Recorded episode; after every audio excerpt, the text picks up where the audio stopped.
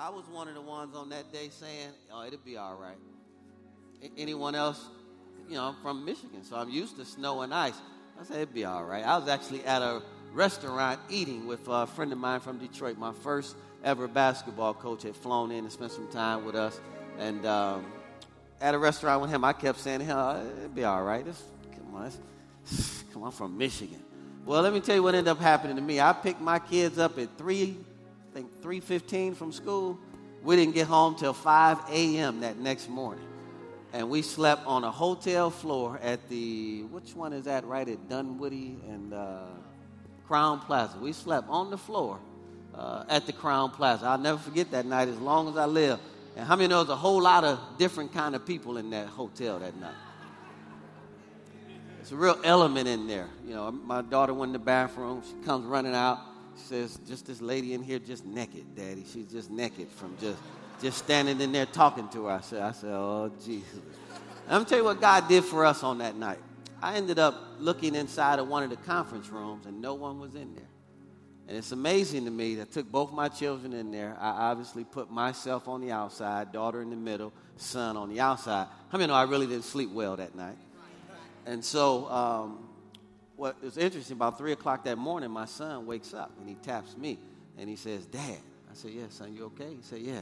So I tapped my daughter and it just, Spirit of God just kind of unctioned me that the same people who couldn't drive in this weather earlier today are the same people when I wake up in the morning will be here, won't be able to drive in it. So, you know, it's a risk. So I grabbed the kids. I said, How you all feel? Let's go for it. And we ended up going for it. But, but here's the beauty of the story. We ended up sleeping in that room and no one ever came in there.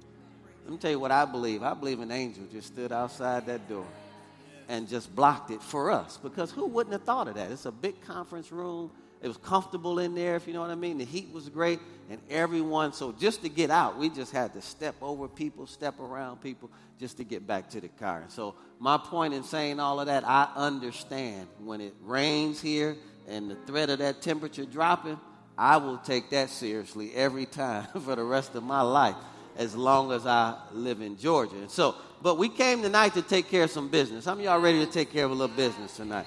Okay, let's get right to that and then we'll let you all get out of here tonight. We're going to talk about Jesus still heals today. Go with me to Matthew chapter 28. Jesus still heals today. Matthew chapter 28, and we're going to begin reading at verse 16 or 18. Matthew chapter 28, verse 18. Are you all there? Says, And Jesus came and spoke to them, saying, All authority, which is what the word power means, has been given to me in heaven and on earth. He said, Go therefore and make disciples of all nations. I'm reading out of the New King James Version, baptizing them in the name of the Father and of the Son and of the Holy Spirit, teaching them to observe all things that I have commanded you. And this is where I want to focus in on. And lo, I am with you always, even to the end of this age.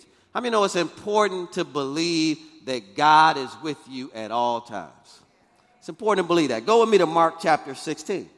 We know faith comes by hearing and hearing by the word of God. So I just want to build your faith up a little bit. Then we're going to minister to you tonight, then minister to each other and let you go. Mark chapter 16, verse 14 says, Later he appeared, this is after his resurrection, to the eleven, and they sat at the table, and he rebuked their unbelief and hardness of heart. And this is what I want everyone in here to understand tonight. It's never on God's side when something doesn't manifest in our life. Let me say that one more time. It's never on God's side when something doesn't manifest in our life. It's always on our side. And so the, the, the most challenging thing you'll have to do for the rest of your life is uproot unbelief. And you got to fight against negative thoughts and, and all kind of different things that try to enter your mind. And so notice these disciples had eyewitnesses that told them, He's alive, He's risen from the grave. Um, and, and, they still didn't believe it. And, and they, these were eyewitnesses. Anyone in here ever seen Jesus? Right? So think about them. We've never seen it. These are eyewitnesses. And he has to rebuke their unbelief and hardness of heart. Okay? Now let's keep reading here in Mark chapter 16 because they did not believe those who had seen him after he had risen. And he said to them, Go into all the world, preach the gospel to every creature. He who believes and is baptized will be saved, but he who does not believe will be condemned. And these signs shall follow those who believe. In my name, authority or character, they will cast out demons, they will speak with new tongues, they will take up serpents, and if they drink any deadly thing, it will by no means hurt them. And they will lay hands on the sick, and they what? I think the King James says shall recover. I need you all to understand how strong that is. There are no other options on the table that if a believer lays hands on you, you are going to recover. I mean, you know, that's a believing issue. Whether or not that comes to pass in that individual's life solely depends on whether or not they believe that. But that's an assertion, a very strong assertion, that if a believer lays hands on someone that is sick, they shall recover. This is why I tell people in the hospital all the time at least get healed before you go home. You might be ready to go home, but let's get you well and then decide to go home. Let's not let sickness take you home. All right, let's keep going here. So now, believers shall lay hands on the sick and they will recover. They what? Recover. So then, after the Lord has spoken to them, he was received up into heaven, set down at the right hand of God. So, what I want you to notice in this context, he's done working. Now we have to work in his name. Right? But he said, I'm giving you all authority. So the same thing that I did, you can do if you really believe that. All right? And so he says here, and they went out and preached everywhere. Here's the key the Lord working with them and confirming the word through the accompanying signs and wonders. And so I want to build your faith a little bit. I have my faith out there tonight for him to confirm his word. Watch this now, with signs following. So that people are left beyond a shadow of a doubt that he is still real and he's still healing today. Anyone want to join their faith with mine tonight? All right, let's let's go and look at a story. Go with me to James chapter 5. Very familiar passage, but if you keep studying, how many know you'll keep learning? And it's amazing how the word is pregnant and it just keeps giving birth to new revelation. And so we're going to look at this story in James chapter 5, verses 13 through uh, 18, right? And you'll find that it's really common in New Testament epistles that we're going to find various commands and exhortations. And it's very common in each of the epistles, and James is no different. Now, you're going to notice in verses 13 and 14, James asks three questions, okay? Pay very close attention to these questions because they're going to set up everything else that we need to do tonight. Verse 13 and 14 says, Is any among you suffering? Let him pray. Is anyone cheerful? Let him sing psalms. Is any among you sick? Let him call for the elders of the church. Let them pray over him, anointing him with oil in the name of the Lord. And so I want to examine these three questions here very quickly. The first one is in times of suffering, who's supposed to pray? Who? All right, so you'll notice there's a tendency to always go to someone else when I'm going through something. And what I want to encourage you today, how many of we all have to grow up at some point? And at some point, we've got to face our own situation and say, you know what? I own this one. God, this one, this me and yours. Let's take this on together. All right? And I'm going to show you what this word suffering here means. It says, uh, if, in times of suffering, notice it says, let me pray. Okay? In times of suffering, let me pray. Now, the key here is to understand what kind of suffering is he talking about. This word here, suffering, in the New King James Version, it's really four different Greek words for it and it means a variety of different things. Well, so we're talking about could be sickness, could be uh, the loss of a loved one, bereavement, could be disappointment, could be affliction, it could be persecution, it could be loss of your property or values. And, so, how many know all of us have gone through something like that at one point or another in our lives, right? And so he says, if you're going through any level of suffering, you need to pray. Right? And so you cannot give your responsibility over to someone else and say, Will you pray for me about this? not when it's your personal issue. All right, stay with me. I'm going to be real clear tonight. So then we have to ask ourselves the follow up question then, then what is it that we should pray for? Right? If he said, if any among you are suffering, let him pray, then to me the follow up question is, what is it that we need to pray? Right? Isn't that a legitimate follow up question? What should we pray? If I'm suffering, then what should I pray? Because that's the part most people don't know. Right? I'm suffering, I'm going through, but I don't know what to do. Right? So there's some wisdom there that's needed. Now, let me answer that question for you. James is one letter. Man put chapter and verse and divisions in there to help us find it better. But really, James is one continuous letter. And so typically, if you're asked a question from a text, the answer is going to be somewhere in the text, somewhere previously stated, or somewhere after the text that you just read. And so if you go all the way back to the beginning of James, notice what he says. Go back to James chapter 1, and then he's going to tell you certain things about when you get in trouble and when you go through certain things, what to do. He says, My brethren, in James chapter 1, verse 2, count it all joy when you fall into various tribes. Doesn't that sound like suffering? Right? He says, knowing that the testing of your faith produces patience. So never say God's testing you or God allowed me to be in this situation because he wants me to learn something. Never say stuff like that. I mean, know God doesn't test man with anything. What the enemy is coming after is what you believe because what he's trying to do is get you back over into unbelief. All right? And so watch this now. So it'll produce patience, but let patience have her perfect work that you may be perfect and complete, lacking nothing. Now, if any of you lacks wisdom, let him ask of God, who gives to us liberally and without reproach, and it will be given to him. Well, what would we ask for wisdom for? Anyone want to take a shot at that? It's Bible study. What would you ask for wisdom for? It said, if any man lacks wisdom, let him ask of God. Remember the context. Right? The trial that you're going through. Or whatever it is that you're suffering. How many know you need some wisdom on that? Now, this is going to shock you. You know why he tells you to pray? A lot of times you go to other people and they're going to share with you the wisdom God gave them for their situation. But it's not going to work for yours. Oh, Jesus. Did you all catch that?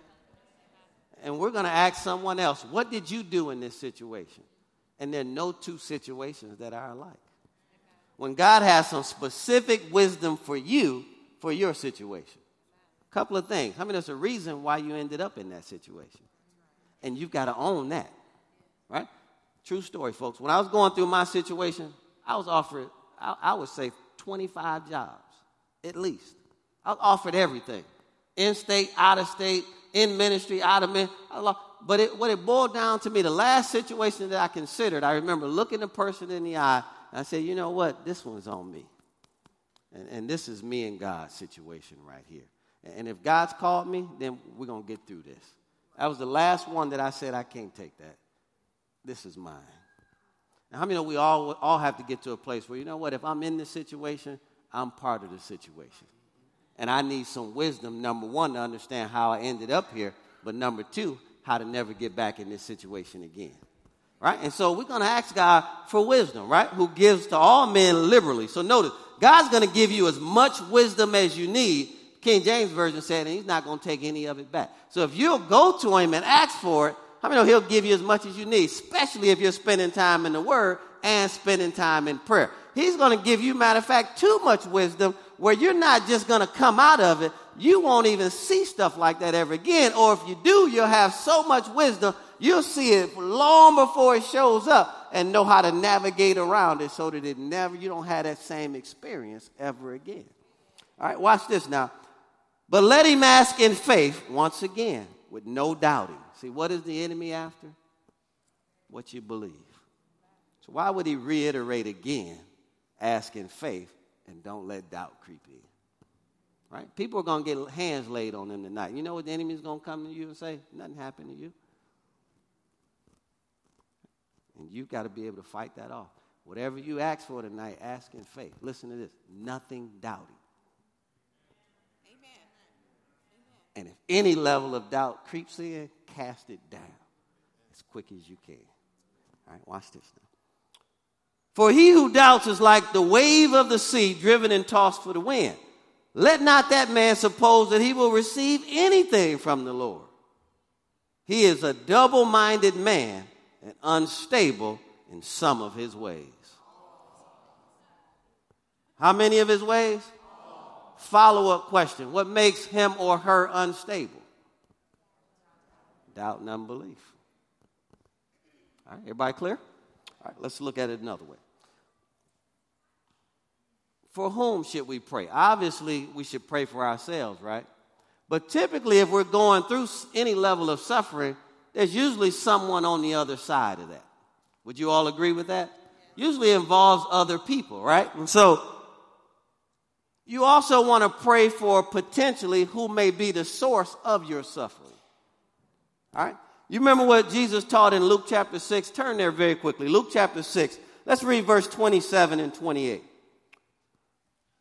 So not only do I want to pray for myself, but I also want to pray for those who may be the source of my suffering. How many know good people, or let me say this way bad things happen to good people?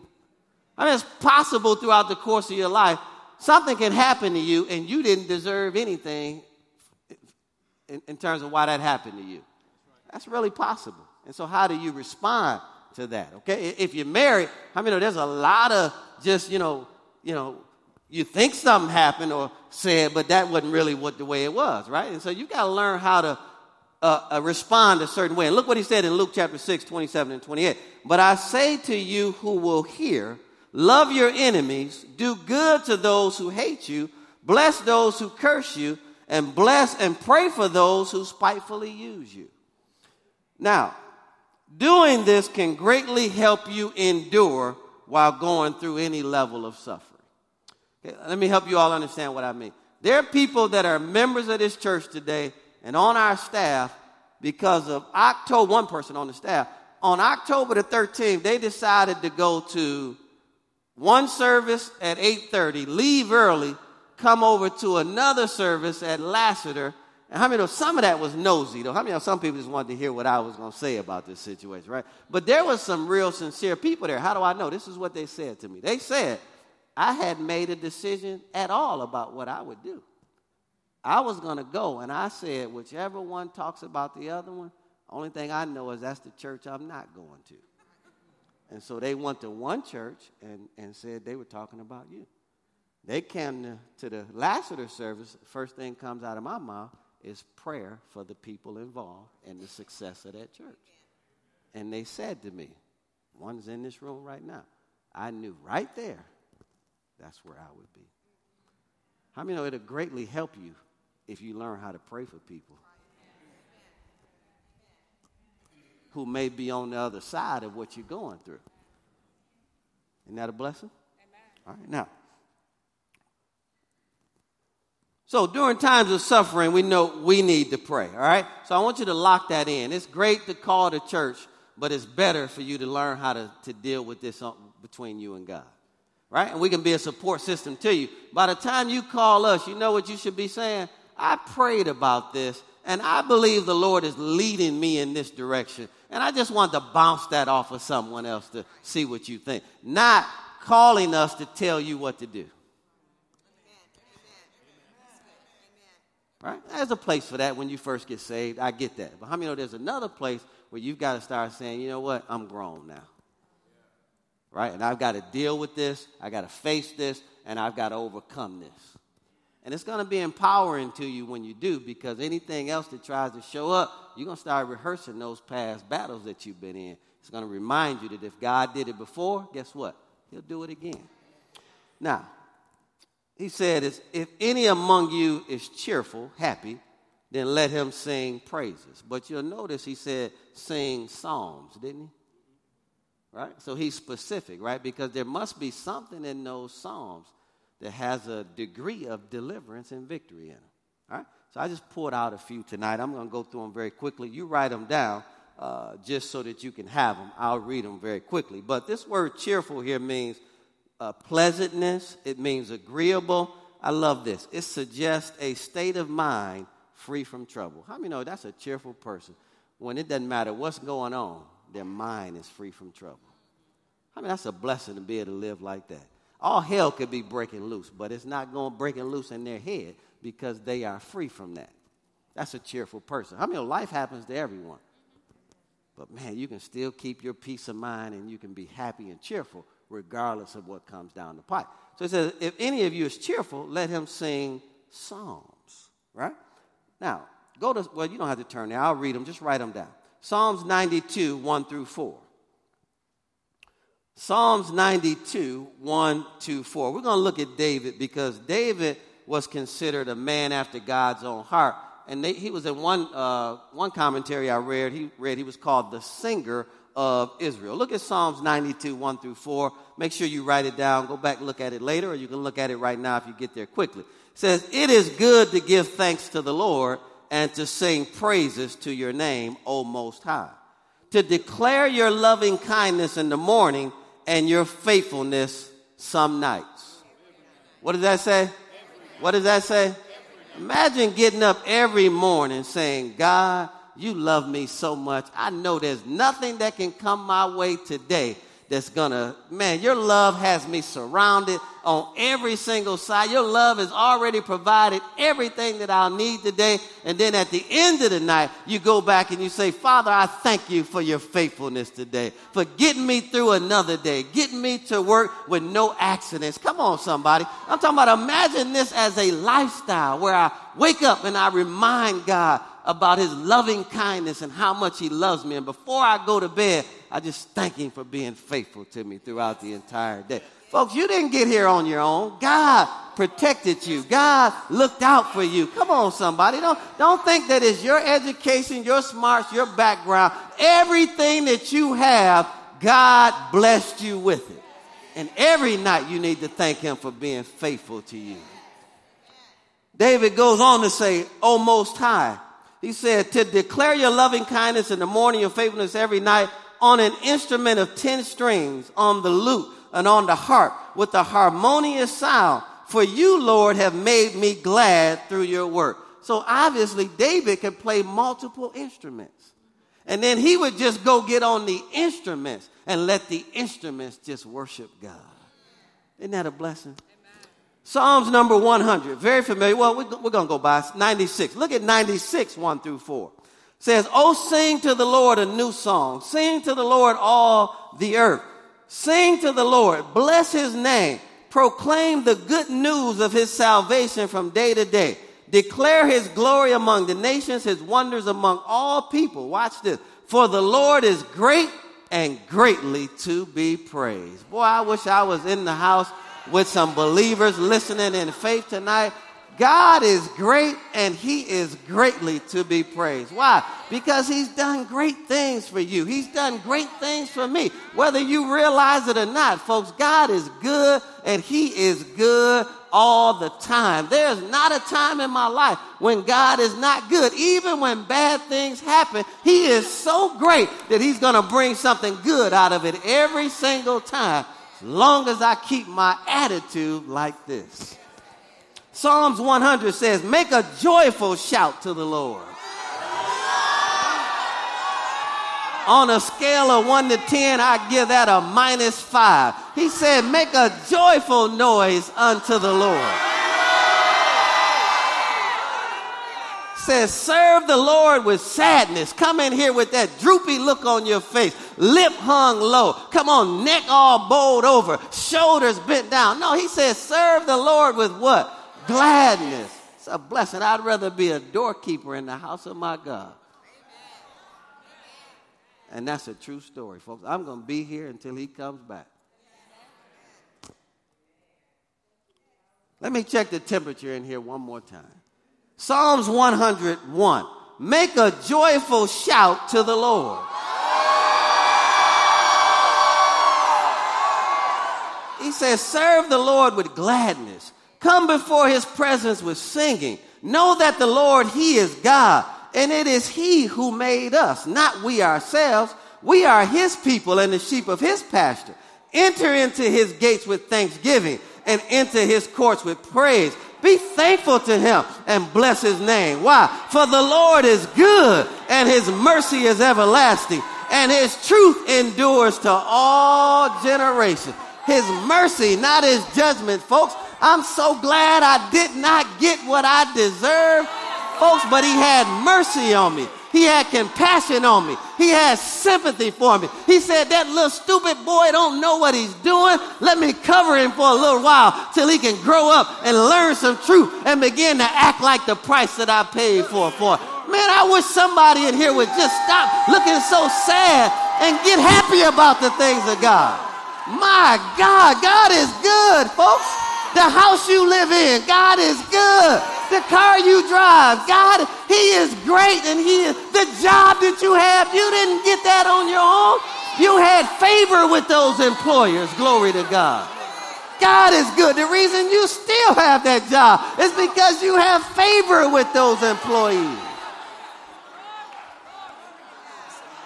telling you, when we get our own permanent location, there will be, mark my words, there will be a banner on the outside doors of the sanctuary that read, drop all negative attitudes at the door. And do what? Enter into his presence with what? Thanksgiving. Why? Because you can walk in there. You're not in a hospital somewhere. Come on, you're not on a deathbed somewhere.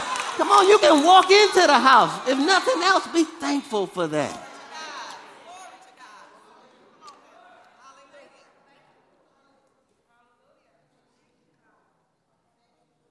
God is good. God is good, folks. I mean, uh, you can get healed praising God. Come on, you can get delivered praising God. Come on, you can get set free just being happy. It wouldn't matter what somebody tried to do to you. You stay in this position right here, and look, you don't even have time for that kind of stuff. What? Thank you. Something better for me. That's a good place to live. That's a good place to live. You want to do what? Thank you. Bless you. Bless you it'll get better from here. Instead of, oh, why'd they do that to me? Why did I? No, you don't have time for all that. If you really know God's on your side. I say, if you really know God's on your side and you're a happy person all the time, you're cheerful all the time. Come on, you can look somebody right in the face and say, I appreciate the opportunity and the time you gave me. It was an honor. It was a privilege. Thank you. I'm on the bigger and better things. now. Oh, y'all don't. Oh, Jesus. Let's look at two New Testament examples. Go to Ephesians chapter 5, look at 17 through 20. Ephesians chapter 5, 17 through 20 says, Therefore, be not unwise, but understanding what the will of the Lord is. It says, Be not drunk with wine. How many y'all don't, don't lie now? How many y'all have ever been drunk in here before? Raise your hand. I'll tell you, I'm come get you. Raise your hand if you ever, I'm coming. Oh, Jesus, I'm going. Raise your hand if you've ever been drunk. Now, you notice when you were drunk, you didn't care what people thought about you. Oh, Jesus. Now, now you get saved and you get all sophisticated. Now you got a little education now, a few little letters behind your name, and you don't do that kind of stuff no more. And, come on, somebody. But when you were drunk, you didn't care what nobody thought about you. Matter of fact, the purpose of getting drunk was so that you could get out of your mind and act like somebody that you weren't. Come on, why can't we be the same way after we get saved? Come on, somebody. Why can't we get so lost in God, so lost in praising God that we stop caring what other people think about us? So he said, Be not unwise, but understand what the will of the Lord is. To not be drunk with wine, wherein is excess, and which is dissipation, but be filled with the Spirit. Another translation says, Don't be drunk with wine, but be drunk in the Spirit. and the principles are the same. You don't care what nobody think. You walk, praise God. God is good. You don't care nothing about all the rest of that. I look at it like this, folks. People are going to talk about you anyway. I'm getting ready to give you a whole lot to talk about. And, and watch, ain't nothing you saying getting ready to stop anything either. At all. I wouldn't care what you think about it.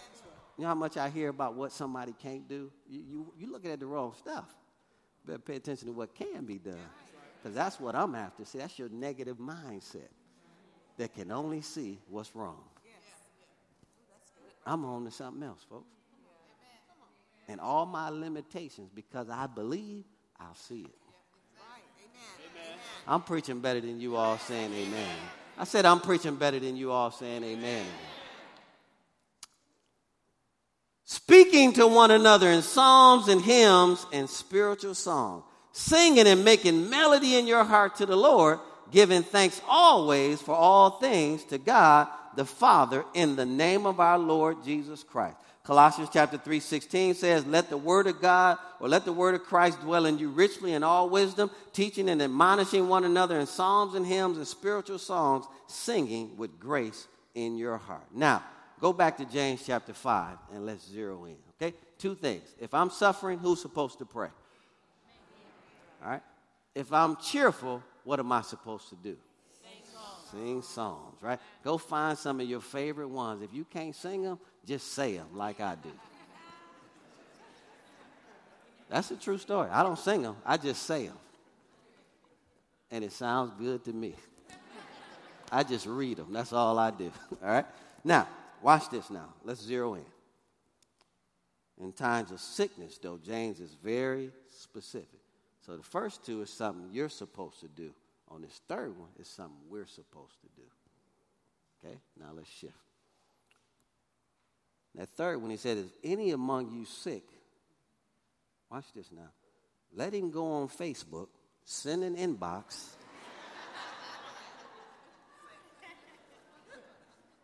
that, that's not what it said.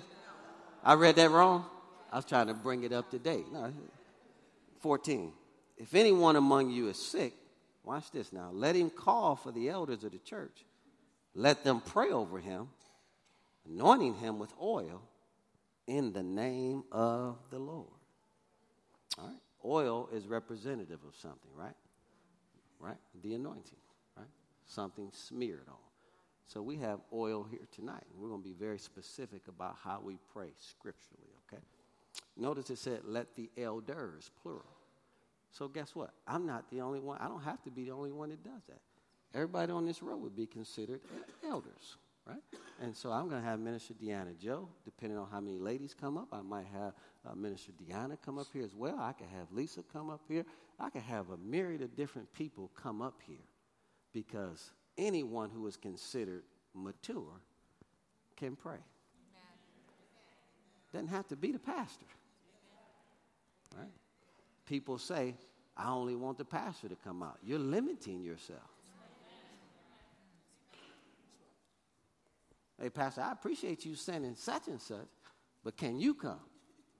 I mean, I can't come to everything. That's why he gave me help.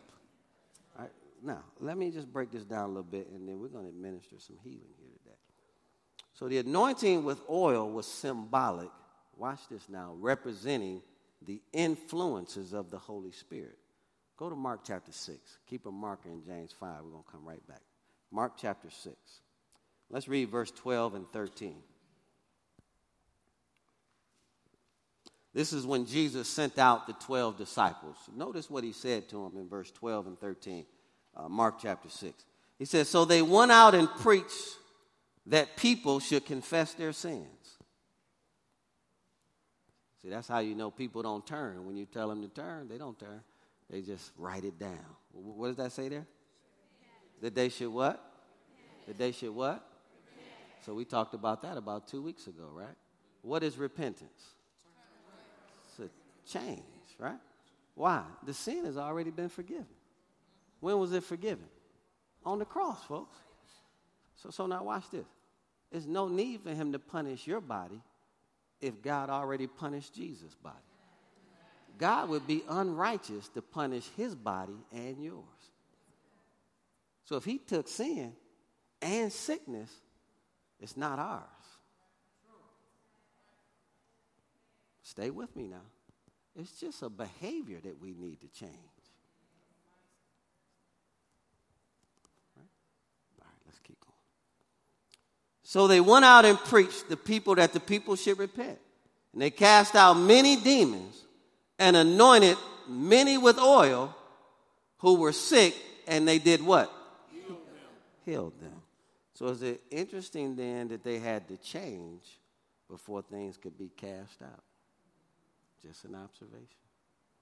It was not in this particular context. They were healed and then changed. It was first change. I'm going somewhere with that tonight.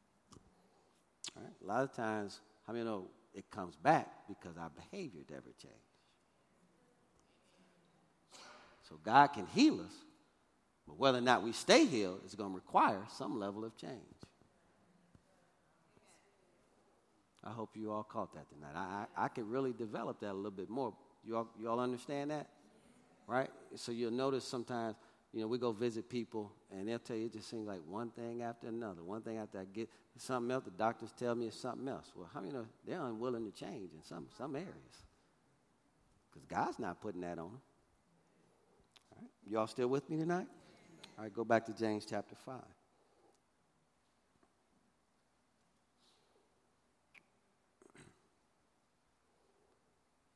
So notice what it says here in verse uh, 15.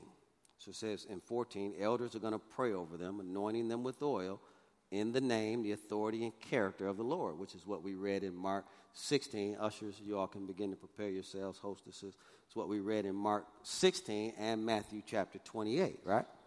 So, how many of y'all know I can't heal anyone? These elders on the front row can't heal anyone, but Jesus can. And listen to this, and he wants to.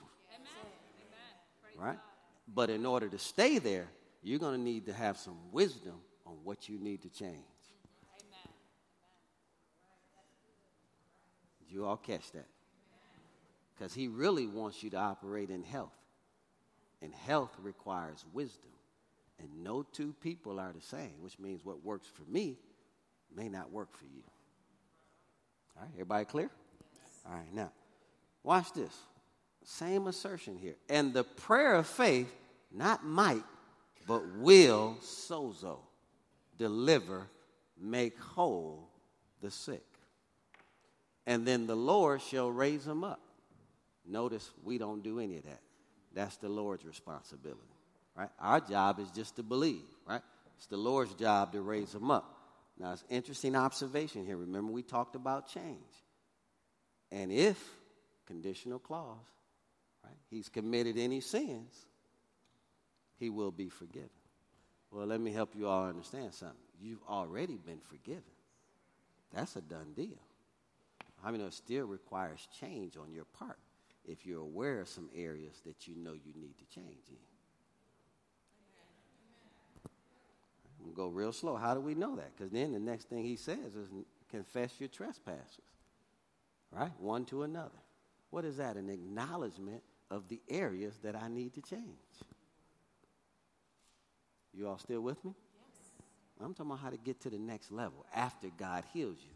There's a wisdom you need to stay healed and then get over in the health. Watch this now. Confess your trespasses one to another, then pray for one another that you may be healed. Different Greek word there. That one means to be made whole. Isn't that interesting? So notice it's not a confessing of my sins because my sins have already been forgiven. It's an acknowledgement of behaviors that I need to change. Isn't that good? So God will heal you because he loves you. But if you're going to stay healed, it's going to require some change on your part if you're going to walk in something called divine health. All right? I mean, no, I didn't feel like getting up this morning and running four miles. I did not wake up Glory! Jesus! I, I didn't do none of that. I, I, moved so slow by the time I got to the gym. Man, I didn't want to do anything. Plus, you know, what we're doing, I felt lightheaded, all kind of different things. And it's in those moments where you've got to let your spirit get on the throne and shut your body down. Right? And I'll be right back tomorrow morning. Same thing, another 90 minute workout. That's 15 days of 90 minute workouts, the entire fast, Monday through Friday, the entire fast. How many know that's for health reasons? Amen. Amen. Nothing more, nothing less. That's for health reasons. That's the motivation behind that is to be healthy. more so than even looking physically a certain way. I want to be healthy. All right, everybody clear? All right, now, so the elders will pray over them. Notice it's a specific type of prayer, a prayer of faith. That word faith there is a Greek word pistis. And guess what it means? Total assurance, total reliance, complete trust. So there cannot be any doubt or unbelief on the person praying's part or the person receiving part. Right? The two have to be in agreement for God to do what he needs to do. All right? Everybody on the same page in here.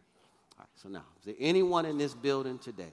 Do you have any form of sickness or disease in your body? Would you just stand to your feet right where you're at? Play something for me there, real soft. Any form of sickness or disease in your body. All right, praise God. Just stand right there. Don't do anything else. Don't make